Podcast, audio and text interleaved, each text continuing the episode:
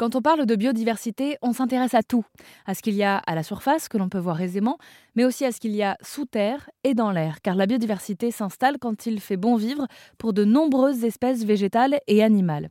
C'est le défi que se sont lancés Gauthier et Louise au sein de la forêt de Pézarches en Seine-et-Marne, où se trouve une très grande mare.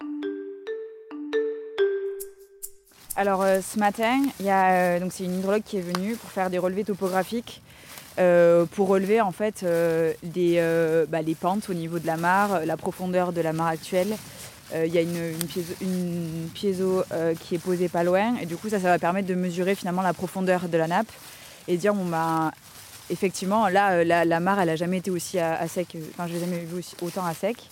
donc le niveau d'eau est plutôt bas, donc de se dire est-ce que finalement il y a besoin pour pouvoir avoir ben, de l'eau de façon permanente euh, dans les années à venir, de, creuser un peu plus en redéfinissant euh, les berges parce qu'on a quand même euh, ouvert des, des, berges bien abruptes. Donc là, c'était la première étape de faire des relevés topographiques. Et après, derrière, il va y avoir un deuxième passage qui sera fait au mois de mai. Là, c'est plus pour revérifier les espèces, donc en termes d'amphibiens et odonates, mais il n'y a pas grand-chose ici. Et en termes de botanique, en fait, qu'est-ce qui est présent sur le pourtour des berges pour que derrière on puisse euh, ben, euh, faire les travaux de restauration qui sont adaptés. Alors imaginez dans une forêt de 15 hectares un trou qui s'apparenterait presque à un trou d'obus au milieu d'arbres de toute taille.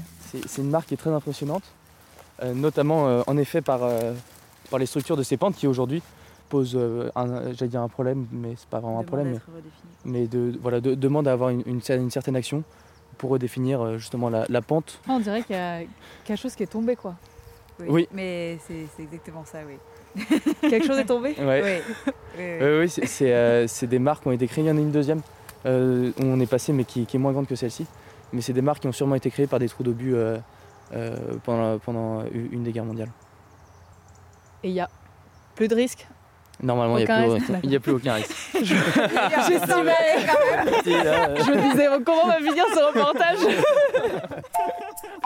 Donc voilà, euh, voilà, voilà la marque de l'étude qui a été faite ce matin et qui va continuer pendant, pendant quelques jours et à une autre saison pour avoir un, diagnostic à différentes saisons. Et euh, en fonction de cette étude-là, euh, il va y avoir des préconisations d'action sur, sur en effet la, gestion de ce milieu. Et donc elle pourrait renaître quand? Alors ça c'est, une, vraie, une, vraie question. On, estime que si, si on fait des, des travaux de, curage, peut-être de travail de pente, de revégétalisation des, des, berges, etc. Euh, les résultats seront visibles peut-être dans 2-5 ans, quelque chose comme ça. En fait, au niveau de la flore, ça va être euh, peut-être plus rapide. Du coup, ce sera, oui, euh, peut-être l'année prochaine ou dans, entre 2 et 5 ans. par contre, pour tout ce qui est faune, ça va être plus long. Parce que le but c'est de la faire venir naturellement. Pas ah oui, non, on va pas aller mettre des grenouilles dans la mare. non, non, non, non. Et elle se remplira toute seule Il y a assez d'eau euh, en dessous pour euh, qu'elle se remplisse Oui, bah, l'année dernière, elle était en eau euh, jusqu'à.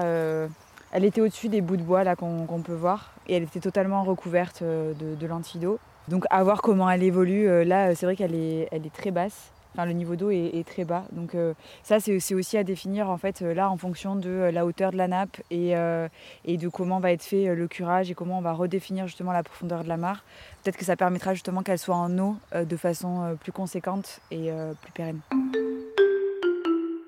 L'eau, voilà un enjeu pour tout le territoire français. Rares sont aujourd'hui les départements qui échappent à l'inquiétude de la sécheresse. Cette forêt de Pézarches se trouve en Seine-et-Marne et elle est gérée de façon irrégulière par l'entreprise Écoterie qui favorise les forêts durablement gérées.